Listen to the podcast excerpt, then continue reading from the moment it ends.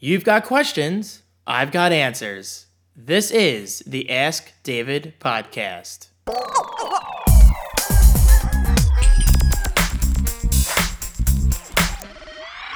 What up, everybody? Welcome to the Ask David podcast. This is episode nine, and I am indeed David DeFranco.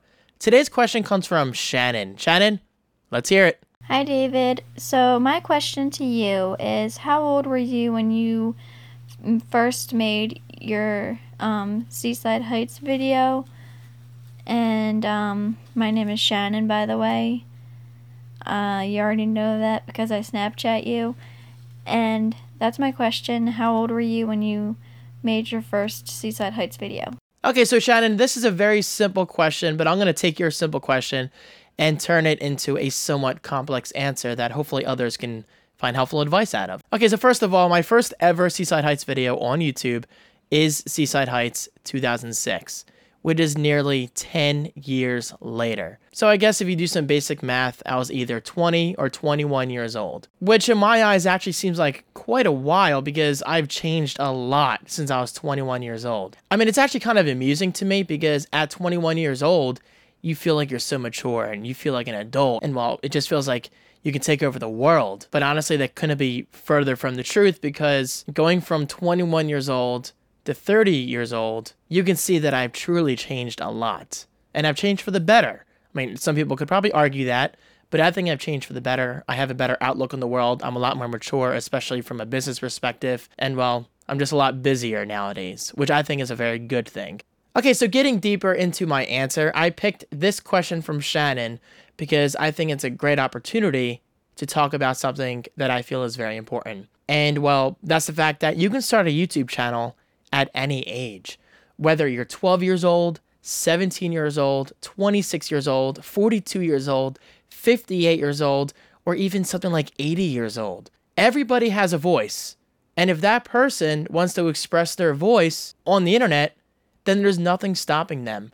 From platforms like YouTube to SoundCloud to Facebook and Twitter, Instagram, we are so lucky to be alive nowadays because we have the infinite freedom to do whatever we want online. Okay, so maybe I shouldn't say infinite freedom because we can't do anything we want.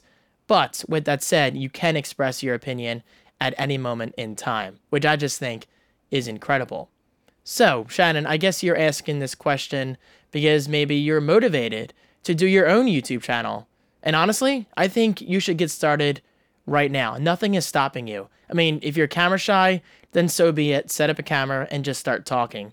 Because if you look at my videos from 06 and now my videos today in 2016, I am a lot more confident on camera. The same thing can be said for anyone else listening to this podcast right now. Just don't be shy. Put yourself out there and start talking because over time, I promise you, you will build an audience. Never, ever did I believe that I'd be as far as I am today back in 2006. I mean, honestly, I just started a YouTube channel because I love being on video. And guys, actually, I have a fun fact for you.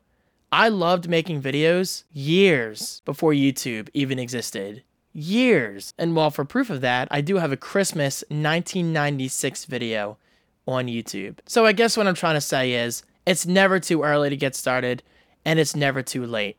We are living in an incredible time right now where video content is king. There will always be a platform to express your opinion on. So I guess to everyone listening right now, just get started, create content, build an audience, and you will enjoy it. And well, if you don't enjoy it, then so be it. That's a lot more than others can say. Trying is better than not trying at all, right?